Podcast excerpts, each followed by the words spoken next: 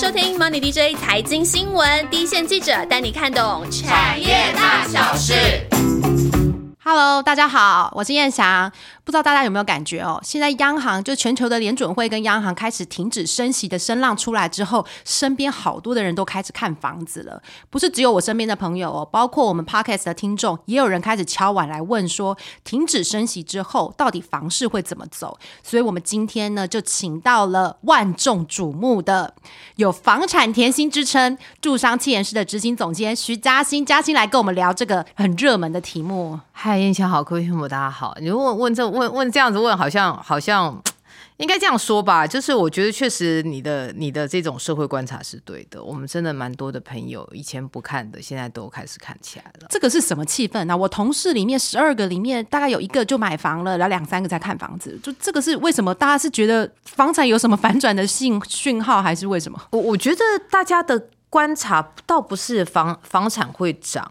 我的观察是，大家怕以后买不起，所以现在很多的人他们在购物的时候，就会呃把这个购物的规划放在人生的规划里面。我们以前有没有？我前阵子有个朋友，他看看房子看十三年呢。这个讲的就是我啊！我在结婚之前就想买一套自己的房，一直没下手。哎哎，是啊，就是很多东西都错过了嘛。然后他就是看了十三年，前一阵终于买了。那我们再说以现在的市况来说的话，我们有很多的买方真的都看了太久，那久到他们就不好意思这样讲，叫做绝望了。所以，与其这样子，不如干脆就，呃，有些人要买的比较远一点，因为他想要住的新一点、好一点。那有一些可能小孩读书的关系，他还是还得要在市区里面找，所以就会现在看到我们有很多的朋友就是购物不满足。所以购物不满足就是我的预算跟我的屋况和我的想象这三件事情是三回事，完 完全是三条平行线。这就是我。是 我也是有这个状况，你不要以为叶子买，不好意思，叶子也是穷的跟鬼一样，好不好？叶子没有打折哦，我这次证明一下，他是非常中立的，没有任何建商给他打折。对，可能他们要就是敢给我打折，我搞不好也不大敢买。哦，原 原来有这个秘辛，开一集再聊啦。哦，是是是，对，所以所以你刚刚提到，就是确实有这样子的氛围在。这个到底是就是大家真的是我我也有种这种感觉，就是现在我们的感觉就是房价，大家觉得说，因为呃，我们的联准会是从二零二二年开始升息，台湾央行第一次也跟上了，所以台湾央行总共升息了五次，但是房价只有看到量缩，其实价。大大家都说有跌，可是我自己是一个买方来讲的话，不知道是我我应该是我赚钱能力太低了，我无感呢。这困可是困扰我一下。好，我们先讲几个事哈，就是说第一个所谓的有跌，它的感知跟我们在股票市场一样，就是哎，我觉得大盘好像不大妙，但我想要买那个股，它就它就没跌啊，真的就卡在那里。那房市现在的感觉就像这样子，就是有可能你。不大喜欢的区域跟个案，它有下修，但是你想买的东西，它价钱还是很硬。那会有这些原因，除了我个人是很懒得听什么工料双涨、土地成本增加等等一类，但是我我们自己在市场上面的一个主要的观察是，如果你去看房子，你现在应该会有一个困境，叫做，哎，你发现案子很少，就是台北市特别有这个感觉。对我，我想要一个像样的案子，没有。那这个事情你可以回推回什么时候？你可以回推二零一六年。二零一六年，因为我们的房地合一上路之后，你最早可能就是绑个绑个两年两年嘛，好，那还会有一些案子释出。那你现在房地合一，你最你可以绑到五年。所以我们换言之哦，我们简单数学算，今年二零二三，那你现在在卖什么时候的案子？二零一八。那你二零一八你还不是预售嘞？你预售的话，你可能要再等两年，你才会看得到，就是哦，二零一八的人他买的他交屋的案子，也许他愿意拿出来卖。所以现在的价钱掉不下来的原因，有一个很重要，是因为我们的案量没有像大家会希望说那种呃雪崩式的，大家屋主抛售没有。就是供给量被控制住了，对不对？是，那那我们一直在说，其其实如果没有一些政策的关系，我们预期啦，应该在可能今年的下半年就应该要有一个比较大幅度的修正，但是这个大幅度的修正，它也不至于会到两成以上。嗯，哦，可能有一些地方它的基期比较低，比如说像高雄，好，那高雄我可能一字头、二字头到四字头。那修个两层，我认为不过分。嗯哼。那如果说你在北市的话，你八十一百万，你要跌到八十，这个好像有点困难。越讲越小，真根本不可能啊！是啊，所以这个就是会变成那概念上面叫做分区的这个逻辑。那这个这个东西，我们就会就会在看哈，为什么会预估说下半年它会有一些比较大的变动哦？一个变一个原因是平均地权条例的修正案，它在七月一号上路。那七月一号上路之后，正常的状况了，大家可能就会把资金往其他地方转，因为我们这一波的多头是从成屋，然后到预售哦，然后从蛋黄到蛋白。那预售现在没没搞头了，大家就回头可能要去看成屋，可是成屋又没试出。那所以如果理论上面按照这个状况，买气应该要弱一点，因为当初也会说升息升到一个程度，对对就。殊不知，各位观众来了，各位听众朋友来了一个新清安。那新清安这玩意儿啊，大家说新清安的神奇之处在哪里呢？新清安神奇之处，除了大家听到的，现在坊间的房贷地板价是二点零六，嗯然后新清安的那个地板价叫做一点七七五，然后一点七七五也就算了，它可以有五年的宽限期，最长贷款时间长达四十年，而且你爸你妈如果名下没房子。他也可以带哦。哦，爸妈也算在十八岁以上没有上限，年龄没上限，所以七十也可以借。其实这是你就说，其实借到吗？哎，我个人有打电话去，就是那个银行窗口，银行窗口听到就听到我就说，哦，不好意思，我请想请问一下，就是我妈她名下没有房产，嗯，她她现在七十了，不知道是不是可以适用新青安，然后就口急了，你知道吗？口口急，然后我就说，呃，然后他就说，呃，其实年纪大也是可以借，只是我们还是会看他的条件哦。哦，我说哦，那这样我们如果做如果子女做担保呢？他说哦，那没有问题，对。就是年纪大大的人，他可能在本来在贷款的时间上，那就是。在任何贷款都一样，嗯，但是他也可以用新青安，只要他符合条件。难怪你解惑了，为什么我最近很多朋友买房子？哎，因为如果一点七七四十年，那其实压力一下少很多，又有五年宽限，那一下少很多。嗯，而且对于这些购物人来说的话，你可以观察到，就是现在有很多的年轻人，他会觉得说，那我就自然有新青安嘛，那本来政策上面鼓励，我就我就进场。其实我们过去在所有的政策鼓励这件事情，通常都用在。市况不好的时候，那我们也不知道为什么现在这市况你要拿出来用，就。很特别啊！对，可是可大家会不会觉得，因为房地产就是成交量一下子降很多，大家就会觉得是有一点点进入修正期？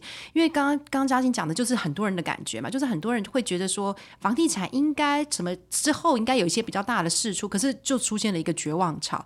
那现在如果说下半年的平均地权条例出来之后，会不会比较是你反而会建议现在是进场的时间？因为现在比较好谈。不，我们连业者都看着涨涨到绝望啊！我们也希望跌啊，你 跌了之后才会成。成交啊，对，那只是说以现在的市况来说啦，其实最最好的就是说，真的有一个震荡的时间，有两个时间点是我们看到的，一个是去年的七月一号，为什么呢？因为很多人以为法案送立法院等于过了，哎，那时候还没过，所以有一些屋主抛售，哎，我朋友真的捡到，哦，他真的捡到屋主抛售，好，就是预售的屋主，好，然后第二个时间点应该是落在今年的。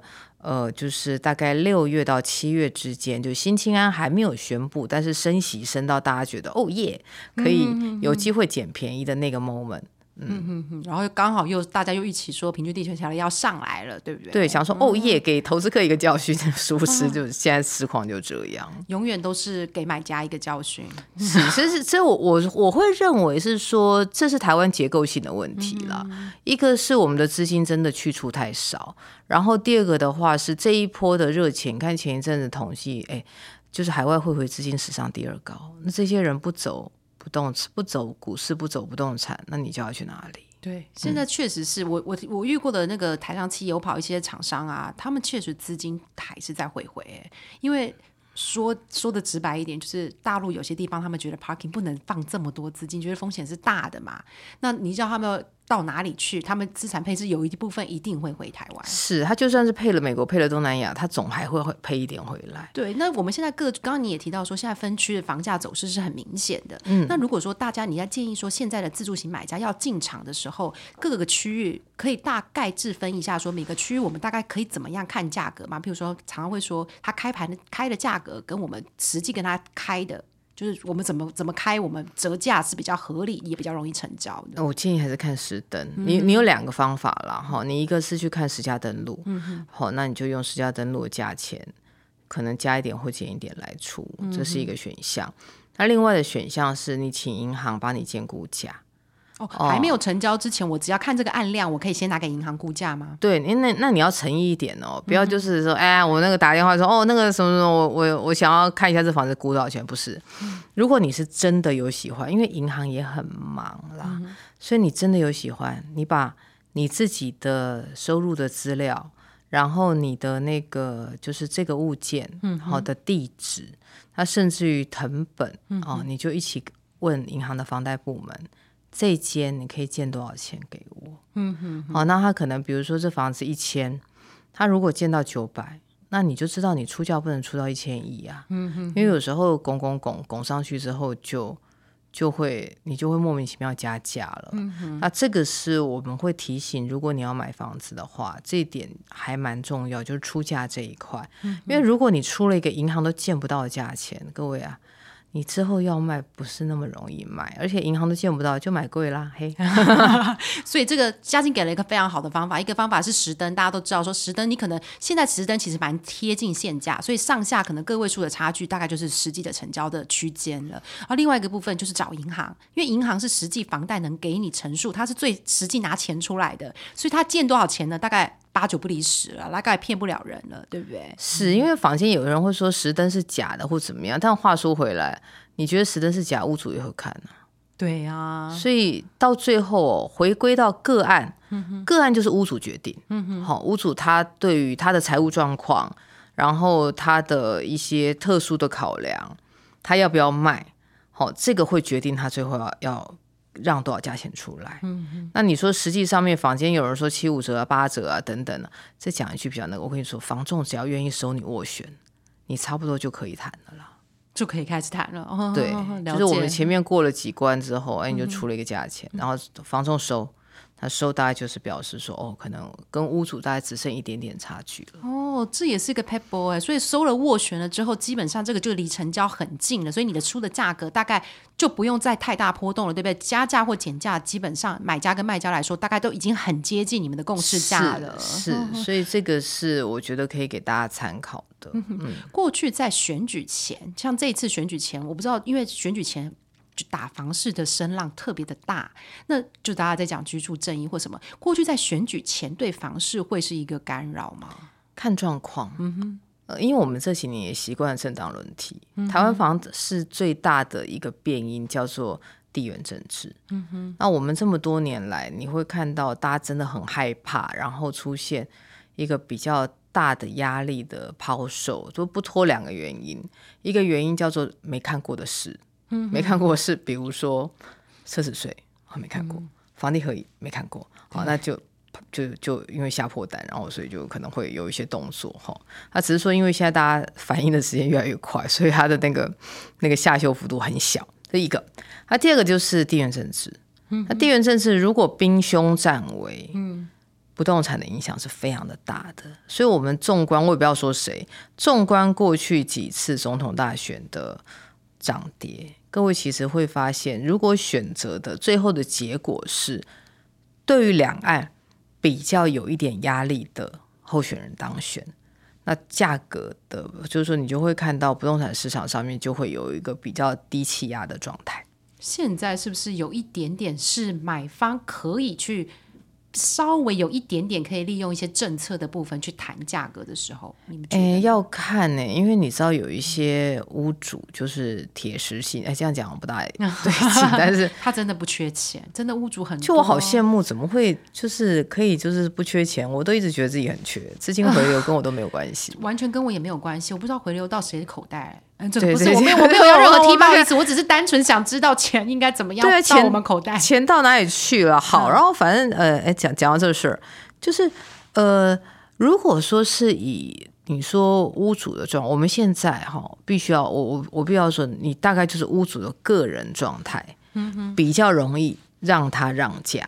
举个例子，继承取得，哦，对，继承取得的，因为他是啊急着要卖的，对不对？他有我二哥，我二哥平常机的机车的要命，去了美国，这次回来好不容易愿意处理了。嗯我不趁我二哥现在头昏眼花的时候把它卖掉，我要什么时候？哦，对，有很多在海外的家人要等全部人都到齐签那个同意书，还真不容易耶。是，所以这个这种状况就是他的让的速度就会比较快，然后那那个价钱你可能要牙一咬，哦，大概就是加一点，哦，那那他们大家彼此兄弟姐妹情绪都过得去，哦，那种就很容易成交。嗯啊，或者是说，我有朋友说买那种，就是他买的那个房子是刚好离婚的，就在谈恋爱。这样讲我不好不笑出来，不好意思，对就是他就是有一些个人的状况了，就是说情感的因素、财务的因素，哦，就会有这样子的售屋需求。每次谈房事的时候，我都觉得我们要私底下买，就是要买通好多房仲了，不然我们怎么知道卖家他有什么私人的状况呢？我们只能跟房仲打听啊，对不对？哎，有有时候是真的，有时候是假。我虽然自己是业者，但讲有时候有些就待在这业界里面，有些话术我都听不下去。比如说什么，这个这个屋主是设计师，去东南亚发展，所以要卖房子。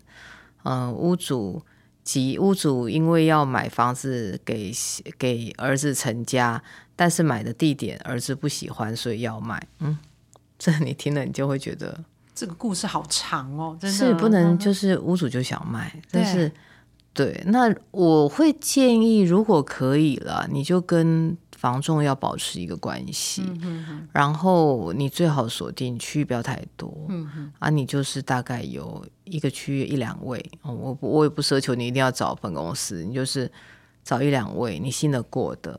那信得过，所谓信得过，就是说你跟他在互动这过程里面，你会了解说，哦，他真的是把你当一回事。那所以把你当一回事，就是你听他介绍屋况，听他给你财务建议，你会觉得哦，make sense。嗯嗯嗯。那像有一些人，他就是把你当 say 喊呢，no。对，那我认为那样的人不行。所以还是就是基本上第一个防重要够专业啦，然后你才值得去跟他建立感情。还有人品，哦他的人人品他的人品很重要。我前一阵子有一个朋友，他到签约现场，那个中介才才拿出契约来告诉他说这是海沙啊，超扯的。哎，可是这个违法吧？他在我这样这样告知吗？他就是他先生问他，然后就问他，因为他们首购，他先生问他，然后问了之后，他就说：“哦，没有没有，这地方就就是因为因为那一批国仔，我之前我之前有朋友买过是海沙，嗯他那时候看的时候，我就跟他说，你这一批可能是海沙，嗯哼，然后我那朋友就就因为他他的他另一半想买嘛，好，那就就好就去签约，那签约之后，最后那个契约。就是叫你叫你看看看，最后特别拿出一张来说，告诉你这个氯氯离子，呃，隔壁邻居氯离子检测多少，然后这可能有海沙疑虑，那以后就是你签约之后，这事情你自己负责，屋主不用负责，房守也不用负责。那我朋友打电话问我说怎么办？我说马上走啊，对啊，这个太不合理，因为他会欺负你那个情境哦。哎、我这样讲哦，本本产业很，但是他就呃不是我们公司哈，就他他欺负你那个情，在你那个情境下没有经验的无助，嗯哼，有人就签了。所以各位听众，如果但凡你签约过程里面你有不开心这种事儿，你觉得是重大的问题，嗯哼，我建议你就不要签。对当下觉得不明白的事情，你宁可缓一缓嘛，对不对？我还有朋友还有，我朋友就跟我说，那那个房仲还就找了很多人进来房间。我说，第一个他不可能揍你，第二个是我我我建议你去谈的时候，你最好就两个人。第一个人你就是两个人，除了黑白脸之外，然后你至少就是如果像他那种状况，我说你就一个人还，另外一个你就打电话报警。真的，你就是跟他，你就是打电话，一边录音一边打电话报警。这事情我我自己从业，我不希望它发生在产业里面。嗯嗯嗯，这真的是老鼠屎哎、因为大家会害怕、觉得怎么防重好像都没有就没有诚实的面对凭凭什么？凭什么？嗯，对。然后我我我都不好意思说那家到底是哪一家。好，最近也很多人在讨论那个异化区的问题，就是因嗯为这个、呃，就就是大致那个问题之后，大家也开始在查自己的住的区域是不是异化区，这个会不会影响到房价的行情？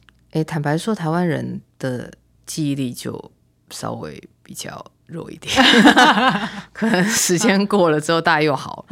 因为异化区，大家也记得几年前曾经来过一次嘛。对，然后后来大家问题嘛，哎，后来就有些人用这个东西溢价成功啊。我有个亲戚，他就有屋主自自己让一百万嘛。嗯嗯哦，有些就溢价成功。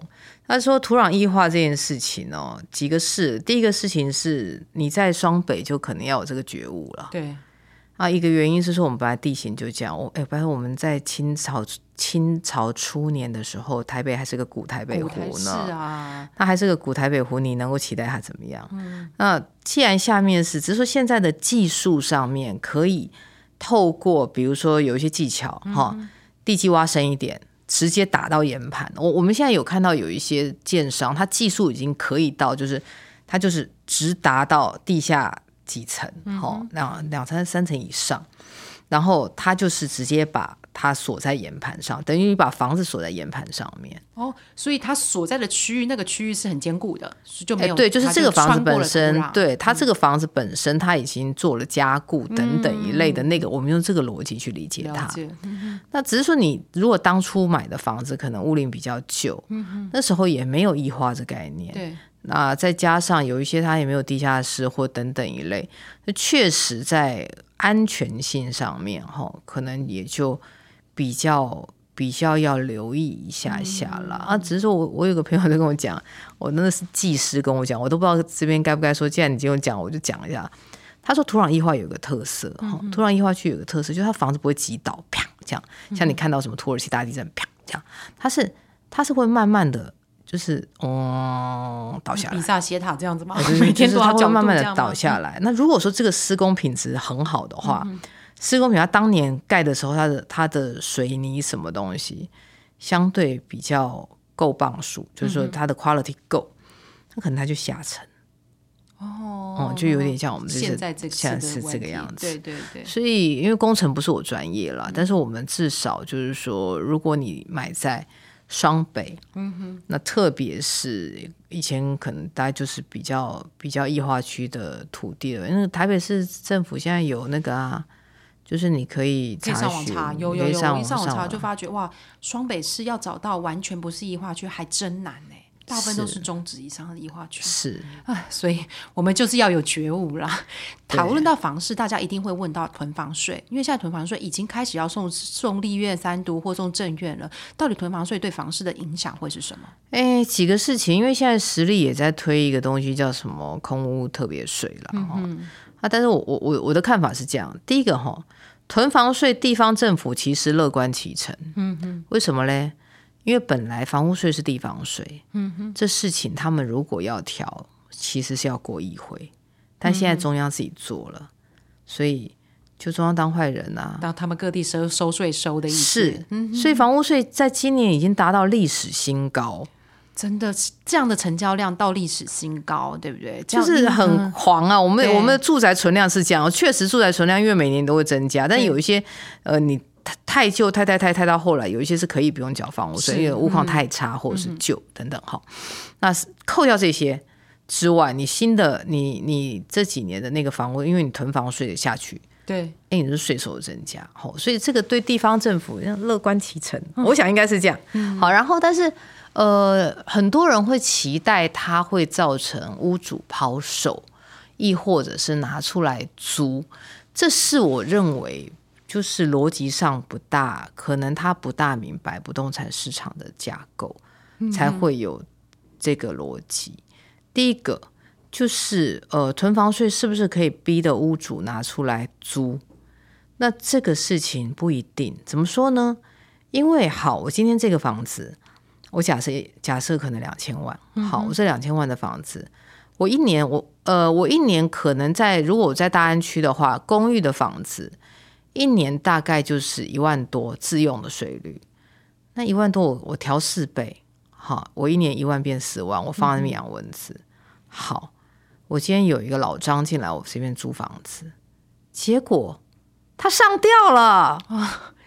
这个是就是租房，哎、我我 我最害怕的两千变一千呢、对那那那我是屋主，我怕我怕我怕啊。对，然后或者是我今天来一个猪爸，嗯，我来一个猪爸，怎么样都然后请不走，请不走。我前一阵才去帮我帮我一个朋友处理这件事情，请不走。嗯，好，那我请问一下，你一年给他给他收十万，和你遇到一个请不走或在里面上吊的，哪一个舒服？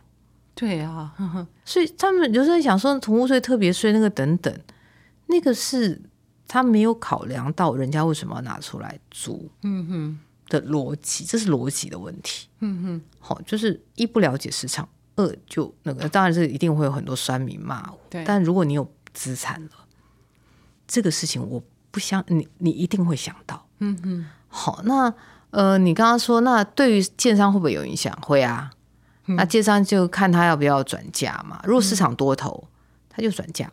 嗯，好，那如果说市场空头，那他可能他反正他也本来就是成本的一部分。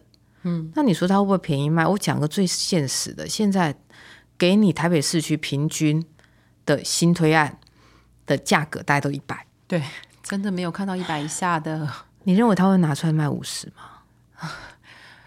真的他们只会变成，譬如说一去个零头给你这样子，真对，九十九点八这种。没错，嗯，对，就是你认为一百会变五十吗？当然不可能，不可能。好，那这是第一第一层，你期待他拿出来租，或者是拿出来抛售。嗯哼，好，那他抛售，你认为他会卖多少钱？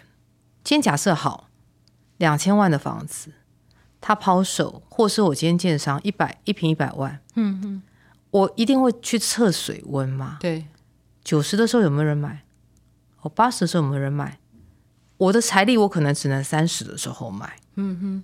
但是我如果今天一个有能力用七十买的人，他先 get 了，对，就永远到不了七十以下了的意思，是就是你、就像你买股票一样啊，是，我永远都希望你看台积电三百多的时候，你你觉得贵，就人家人家就买了。好，那台积电现在五百了，你认为它会再跌到三百？但是很难说啦。好，就是说，就是它修正坡的时候，你进不进？嗯哼。那你认为什么时候是低点？低点都在回头之后了，没人那么厉害，对，所以它会变成另外一个状况，叫什么？叫财富重分配。嗯哼哼，我会让这个市场的筹码更集中。嗯哼，然后我会让这个市场上面可能我未来人要打房更难，因为都是有能力的人把它收走了。嗯他可能有很多的钱可以缴税，嗯他可能有很多的人头可以挂名。嗯哼哦，那你说要期待年轻人要再买，我的看法是这个逻辑，他可能要从另外一个层次去思考。嗯我们曾经过去有曾经同业的前辈有讲过一个逻辑，我我觉得这个逻辑某一种程度上面可行。他就说，是不是我们有可能有一部分的房产，它就像新加坡主屋一样，嗯，它就是一个价格控制。虽然主屋现在也有涨价，对，好，但是是民众买得起的，也住得起的。那、另外一个部分就是让它自由市场，嗯，好，因为新加坡像新加坡的自由市场其实是蛮多蛮多，像我我有些朋友，他们如果是新加坡，他有一些节税等等的考量，对，嗯，他会去新加坡，嗯住，嗯哼，所以他就会买那边的住宅，嗯哼，那那边的住宅这种特别的住宅，它确实是比台湾就是跟国际盘接轨了。就是意思就是说，如果真的就是囤房税，你的看法其实是比较中性的，对，就就基本上，如果他他对地方政府是比较有意义，可是他对于房就是房价要下跌，或者说建商要做一些比较积极动作，事实上看起来是不不太容易的，因为建商可能对他们来说还是回归到商品供需的关系，是，所以。如果大家期待囤房税上路之后，肩上要有一个抛售潮，这个你们看来是不太可能的。银行应该会先下的脚软吧？嗯嗯嗯，就是现在因为多数是卡在银行身上啊。是，那银行如果今天这房子假设一百变八十了，那你认为银行会怎么想？嗯，现在也没有看到银行这种恐慌、欸，好像是啊似乎也不觉得哦。所以银行还是一样在把不动产当做是很重要的担保品。嗯哼，那允约莫就可以观察出来这个银行的态度了嗯。上集的节目呢，嘉欣跟我们提到一个大房市的一个大关，就是大家开始说，他刚刚前面有提到说，有两个时间点，其实是房价是做一个比较大的波动，一个是去年的七月，然后今年的六月到七月的时候，房价确实有一些波动，那个时候其实是大家预期利空要上路了。不过最近的房市呢，其实开始比较走一些比较稳定，有一些自助型的买买盘开始进场，包括说新青安的首购族，他刚有提到说可能年龄没上限，所以可能很高龄的所谓的青安都开始进场了。那市场房市开始走向比较像是刚性需求的一个一个一个买卖盘。然后他刚刚大家大家大家期待的囤房税，会不会造成房市的影响呢？嘉欣其实是认为说这个部分呢，可是其实要回归到各个区域的供需关系啊。那他比较不认为说囤房税能够达到大家所谓的打房价的目的。不过我们我们刚刚的过程。呃，讨论的过程中，其实大家都同意啊，就包括说现在的一些政策上面的方向，或者是说现在一些选举的一些不确定的气氛，其实是对自助型的买盘进场去谈有一些比较好的条件，包括说你其实现在有一些很好的方法去跟银行谈，这个是我们下集要讨论到的一个重点。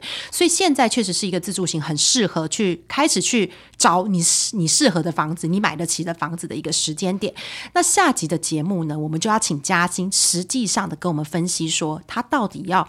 怎么样找到一个好屋，然后找到一个比较好的条件，甚至是怎么跟银行谈，怎么跟房仲这些一些买房的美眉嘎嘎，就是他下集要跟我们讲的一些重点。这个大家千万不要错过，因为这个是我私心才凹来的节目啊。嘉欣，你一定要对不对？刚刚咖啡也喝下去了，如果没有讲一些秘辛出来，我们是不会，我们也是会关门放我狗。我也还会有豆沙。沙包一类。OK，那上集的节目，那下集的节目大家就千万不要错过。OK，嘉欣先跟大家说拜拜，拜拜，谢谢。